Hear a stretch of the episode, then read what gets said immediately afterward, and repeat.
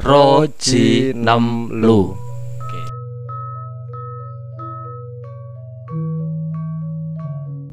Hey yo, selamat datang Wilujeng Rawuhipun di podcast Putut Gelut.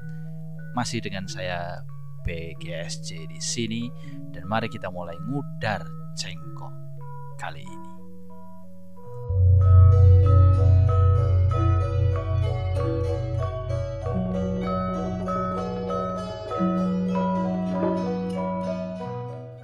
Kata Iya kan? kuncinya itu sebenarnya mudah, Mas. Kulino, Nah, kebiasaan dan mau membiasakan. iya. Kalau saya seperti itu satu, kebiasaan tuh. Kedua, lagi-lagi ini kita nggak menyalahkan pemerintah ya, Mm. tapi eh, pendampingan dari pemerintah ada nggak untuk pembinaan bahasanya? Ah, Dengan dengan podcast kita Ah. itu kepala dinas kebudayaan itu bisa dengar, kemudian tergugah hatinya. Oh iya, ini kalau nggak di di apa ya, nah diopeni, mhm. Wah, bisa-bisa berapa nih bahasa kita? Bahasa Kendalan. Hmm, gitu. Ini loh yang aku temukan juga di Solo kan tempat berkumpulnya budaya-budaya dari mana pun kan. Saya ketemu dengan banyak bahasa Jawa, jenis bahasa Jawa yang pada akhirnya membuat Solo sendiri jadi beragam warnanya gitu. Iya, betul. Nah, termasuk Kendal juga sebenarnya kalau misalnya tidak bergeser budayanya tuh sebenarnya bahasa Kendal tuh unik banget kan. Unik. Mas Bagas besok saya carikan buku itu yang buat Romo Ipung kalau nggak salah. itu judul Waduh, gak usah nyari. itu buku judulnya Kendal Nenira. Oke, oke, oke, oke. Kendal banget kan? Iya, kendal banget dong. Isinya apa? Ya bahasa Jawa. Kendal banget gitu loh. Hmm. Wah, ini gede neni. Era, meni, Ya, kendal, weleri. Eh, eh, Bukan weleri ya, weleri. Iya, uleri. Apa pun apa pun yang apa apa pun huruf Iya. vokal kalau misalnya E ketemu A tetap jadi E semua Mhm. gitu kan. Dialeknya ciri khas lah. Heeh. Kendal tuh. Nah, maksud saya kalau bukan lagi-lagi pemerintah ya, Hmm. tergugah hatinya Pak Kepala Dinas Kebudayaan itu, wah ini kalau nggak diopeni nanti semakin lama semakin luntur. Ciri khas atau atribut kekendalanya nggak ada. Ya sudah kayak gini aja. Nah, tapi ngomong-ngomong masalah apa kekendalan ya. Kita kan ada di daerah yang punya pantai dan punya gunung nih. Ya, ya kan Betul. otomatis belang juga kan dan yang apa kendal wilayah atas pun mereka juga punya apa ya punya bahasa sendiri kayak semacam serapan dari kalau dari wilayah sendiri lain enggak. gitu kan Nah, bahasanya sama. Hmm. Jawa. Kendalan iya. Bedanya tingkatannya halus Ah. sama agak kasarnya. oke Kalau orang pesisir, kita nih di sini Hmm, wilayah Kendal kota ya alun-alun ke utara ini Mhm. kan pesisir yep. dia relatif lebih kasar ya ya. kalau naik ke atas dikit mau ngampel gemuh yang bagian atas sampai ringin arum Ah, itu batasnya di ringin arum naik lagi ke atas Sukoharjo dan sekitarnya mhm. udah dia halus keluarganya udah halus-halus. Anak kecil dibiasakan lagi-lagi Dibiasakan. ya kata kuncinya oleh keluarganya oleh orang tuanya oleh kakek neneknya. Mhm. kalau orang tuanya kerja merantau yang ngomong siapa? Kakek nenek kan? Yap. Wah itu bagus lagi tuh halus tuh. Iya, aku suka banget ketika ada budaya orang tuanya pergi, orang si anak kecil ini si anak kecil ini dititipkan ke apa mbah atau eh, kakek neneknya tuh ya pun itu apa ya mendidik anak secara apa ya. Dia kalau udah jadi kakek nenek lebih sayang sama cucunya loh. Iya sih. Anaknya bodo amat ya. Iya udah kayak gitu iya karena lebih suka lihat apa ya anak masih kecil daripada udah gede. Tuh gila. kembali lagi ke bahasa ya mas. Hmm, bahasa Jawa yang sudah mulai luntur di kalangan anak-anak remaja. Nah, eh, salah satu patokan kenapa itu dibilang luntur lagi ketika bahasa itu tidak digunakan semestinya. mhm, Contoh, anak-anak sekarang lah, tiba-tiba jam 9 malam WA sama gurunya, mhm. Nggak perkenalan, nggak apa langsung, Pak, tanya nilai saya ke mana kok nggak keluar ya? oke Nah, itu masuk ke ranah sopan santun atau etika. Jadi bahasa nggak cuma verbal ketika diucapkan, tapi ketika dilaksanakan dalam bentuk apa pun. Iya dong harus. Nah, kesadaran mereka yang kurang. Nah, ini siapa yang akan kita sendil? kalau gurunya nggak mungkin lah itu didikan dari mana nah faktor keluarga keluarga nanti mengarahnya ke mana? Lingkungan. Lingkungan. nah baru nanti pihak sekolah. Sekolah itu nomor tiga. Nggak bisa langsung salahkan sekolahan. Iyalah. Karena ketemunya lebih banyak di Di rumah. tapi percaya gak sih di rumah sama di sekolah tuh anak-anak lebih efektif di sekolah? Eh apanya dulu? Kalau untuk belajarnya iya jelas. Udah Iya. merasakan kan? Heeh. dulu abad 20 gencar banget. Nanti akan belajar itu lewat komputer semua. Mhm. robot-robot komputer yang akan mengajarkan anak-anak kita nanti. Yep. setelah dirasakan sekarang stres nggak lu orang tua?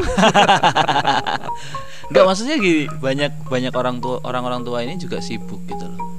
Iya. Iya sibuk dengan ini makanya eh, anak pun sebenarnya tidak mengenali apa ya tidak mengenali cara orang tua mendidik gitu loh.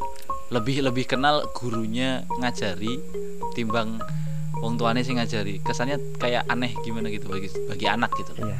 Iya kan? Kalau saya melihat di lingkungan rumah dibiasakan cara bertanggung jawab enggak Hmm. kalau dibiasakan anak itu bertanggung jawab pasti dia dengan akan PJJ ini juga akan berhasil. Hmm. tapi kalau di lingkungan rumah nggak dibiasakan tanggung jawab udah PJJ hilang. Ngapain gue belajar? Yang penting udah buka-buka klik-klik oke yes. Masuk kuping kanan keluar kuping kiri deh. Iya iya. Tapi kalau sudah dibiasakan tanggung jawab eh dek sholat lima waktu ya. Nggak ada orang tua dia juga ada sholat. Hmm. PJJ berhasil tuh. Iya. Dia sulit nggak bisa ngapa-ngapain. Dia hubungi gurunya pak saya nggak bisa gini caranya gimana? Hmm. dia butuh tanggung jawab. Ini bedanya anak SMA sama anak kuliah. Iya kayak nah anak kuliah dia butuh nilai. Mhm. makanya dia bertanggung jawab wah duh aku nggak bisa hubungi dosen nih. Gimana caranya? Kalau nggak kelar nggak bisa lulus 4 tahun kalau nggak bisa lulus 4 tahun jadi mahasiswa abadi nih. Abadi dong 7 tahun DO aduh nikah kapan? Anjir mikir nikah, mikir lulus cari uang aja susah. Iya kan? itu dia dia takutnya kan takut di situ takut tanggung jawab juga. Mm-mm. tapi kalau anak SMA buru-buru mau pikir tanggung jawab ya. Mikirnya ya nggak semua sih.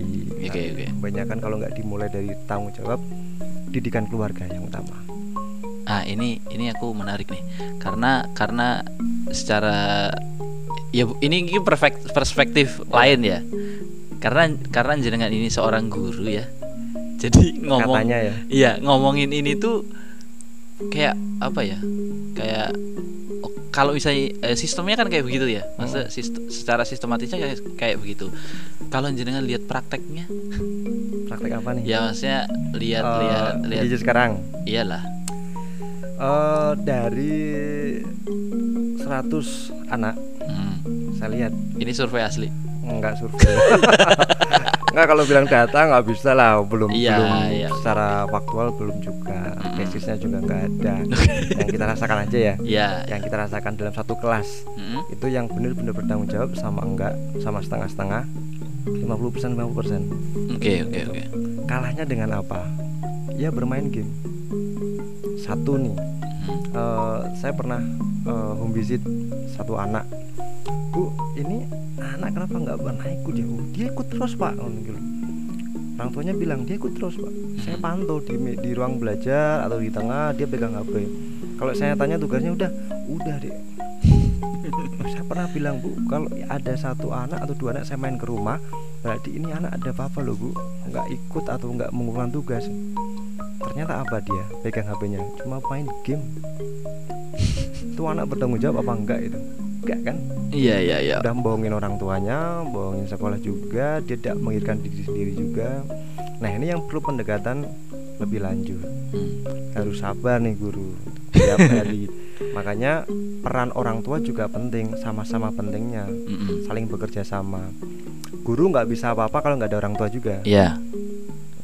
Nah. Ini tips ya, barangkali ini didengar sama orang tua murid. ya Ya, barangkali didengar sama orang tua murid atau sama murid nih.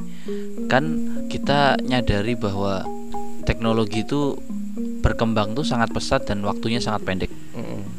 Jadi untuk sebuah pengenalan kepada orang tuanya sendiri ter- terhitung lambat juga kan maksudnya orang orang tua tahu ta- tahu wah HP smartphone zaman saiki Iya. koyo ngene semakin lama semakin kapasitas semakin gede RAM-nya semakin gede buat main PUBG lebih lebih lebih leluasa main Mobile Iya. Legend lebih lancar orang tua kalau nggak update perkembangan teknologi ya kalah sama anak-anaknya Nah, soalnya kan kadang-kadang dirasa dilema ketika ini orang tua kalau anaknya pegang HP karena sekarang kondisi ya Iya. kondisi COVID-19 ini kan memang memang kebutuhan dasar mengharuskan kebutuhan dasarnya ada smartphone minimal Hmm, hmm. ya kan smartphone minimal syukur-syukur ada laptop dan Iya. wifi nah ketika anak pegang HP kan itu kan orang tua percaya-percaya aja gitu loh iya ketika orang tuanya percaya ternyata dibohongi tapi kalau misalnya eh, orang tuanya mantau terus nanti posesif anaknya nggak nyaman juga Mm-mm. itu gimana? Da, pandangan dari seorang guru. Ya kalau bagi saya harus ada sinergitas antara guru atau wali kelas Mhm. dengan orang tua. Nah peran serta orang tua atau PSM itu harus lebih aktif juga. Harus ada selalu komunikasi. Oke oke. Jadi kalau nggak orang tuanya nggak nggak aktif atau diem aja gurunya juga diem. Nah itu. Eh tapi perlu diingat loh. Mhm. guru itu bermacam-macam. Iya. ada guru yang modelnya killer. Ini yang gue seneng demen ini. Iya iya Nah, guru killer itu Gimana, harus gimana? kita cintai gitu. Mhm. wah karena dia sangat mendidik.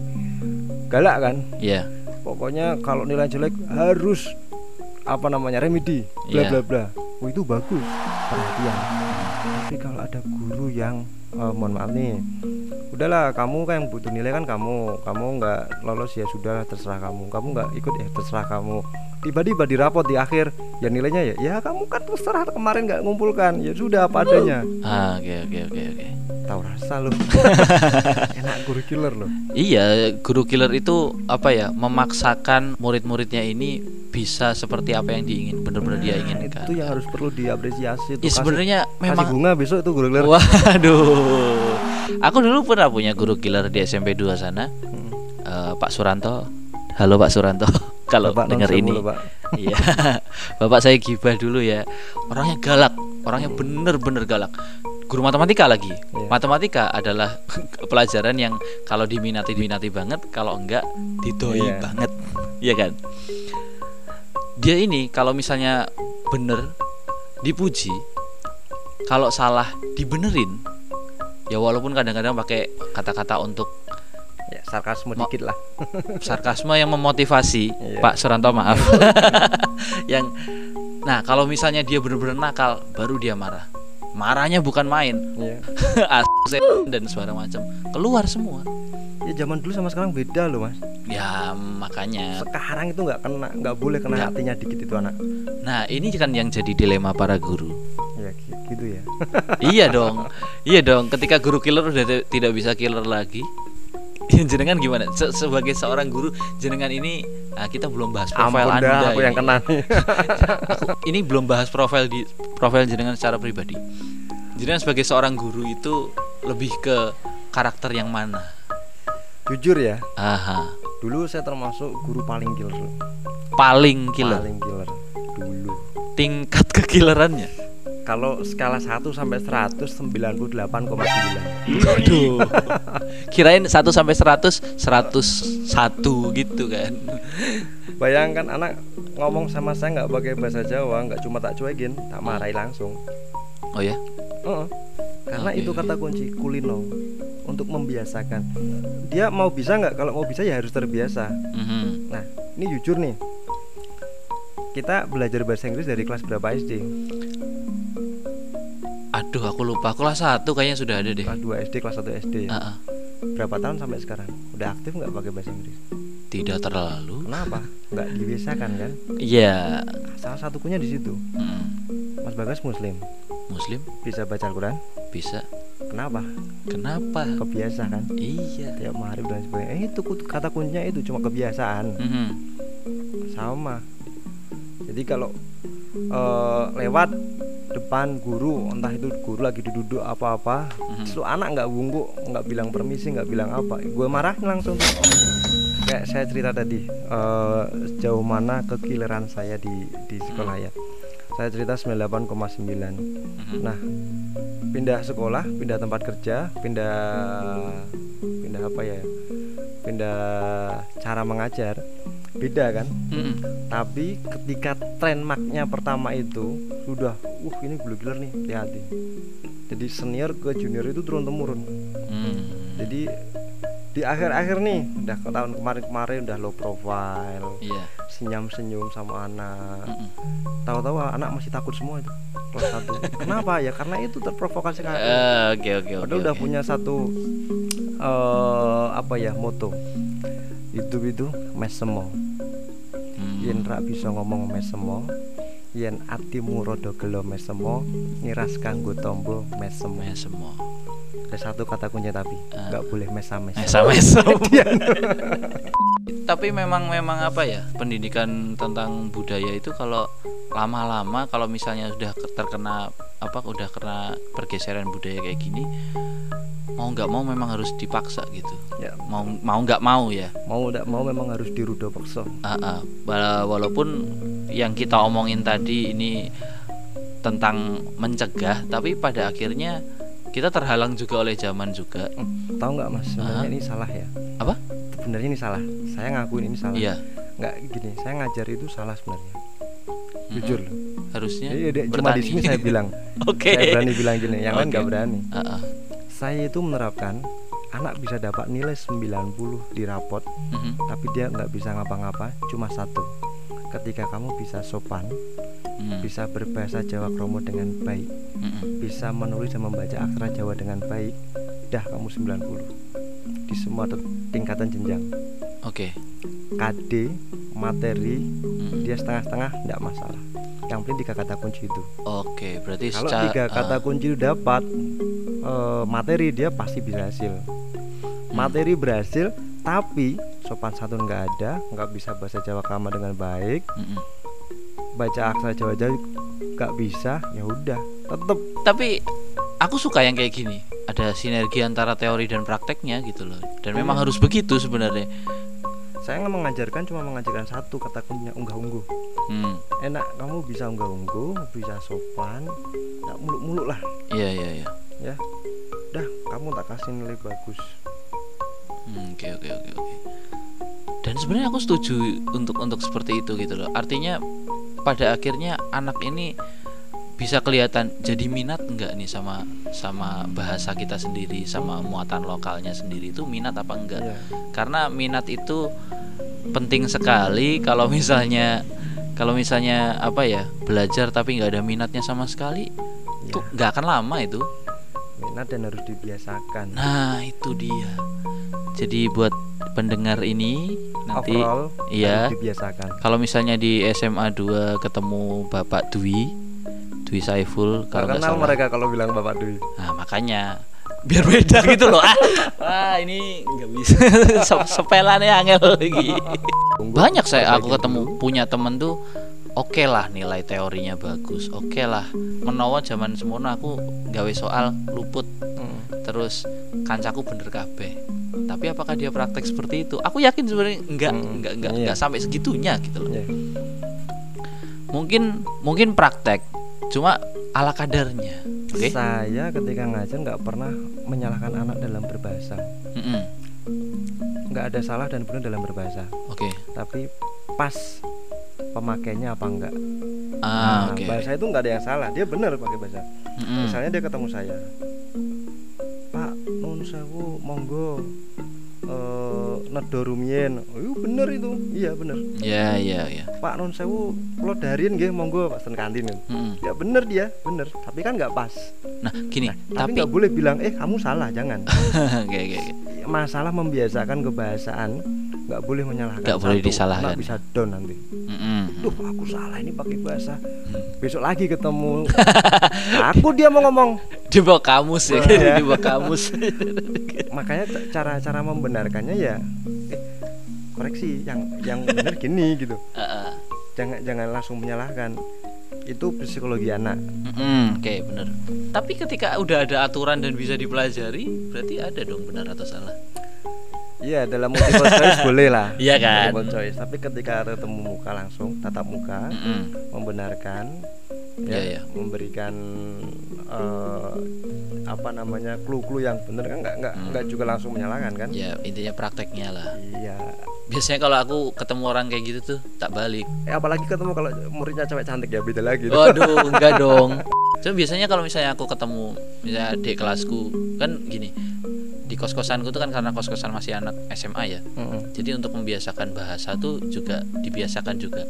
Dan kebetulan masih banyak dia kan lagi-lagi pendatang kan. Iya. Pendatang pasti masih memilih-milih juga bagaimana berbahasa yang baik dan benar. Eh, kalau misalnya aku dilempar pertanyaan yang eh atau dilempar dengan kata-kata jenengan tadi yang non saya monggo rumiyin mas gitu kayak gitu. Ya aku balik sekalian. Nggih lan jenengan sampun dahar dereng gitu. Aku gituin sekalian biar orang bingung kan bukannya dahar tuh kok di aku ya? gitu gitu.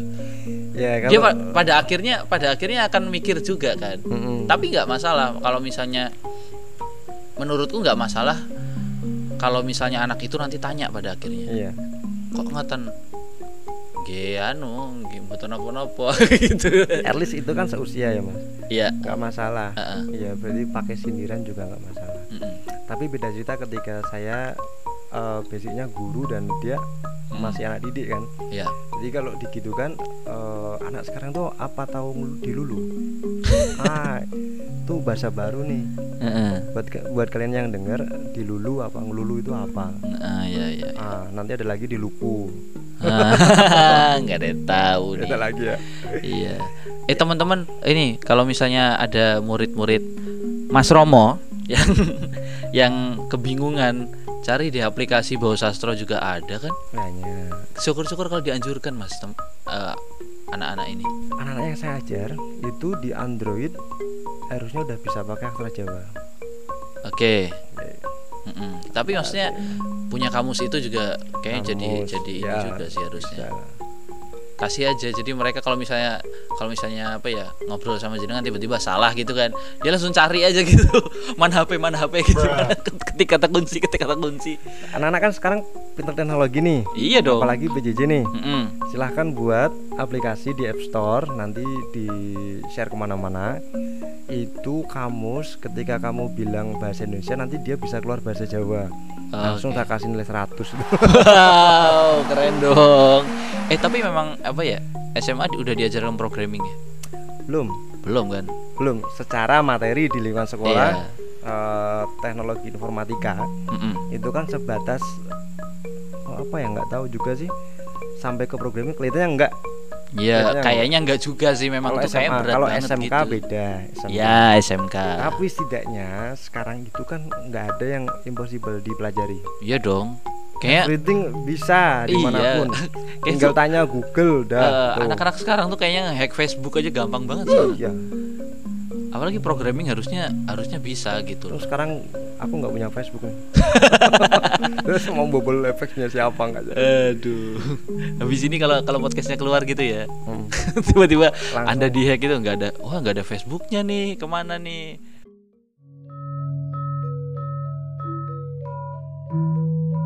Terima kasih matur nuwun kepada semua pendengar. Stay tune ya karena podcast ini akan selalu update setiap minggunya. Jadi tetap dengarkan Putut Gelut Podcast.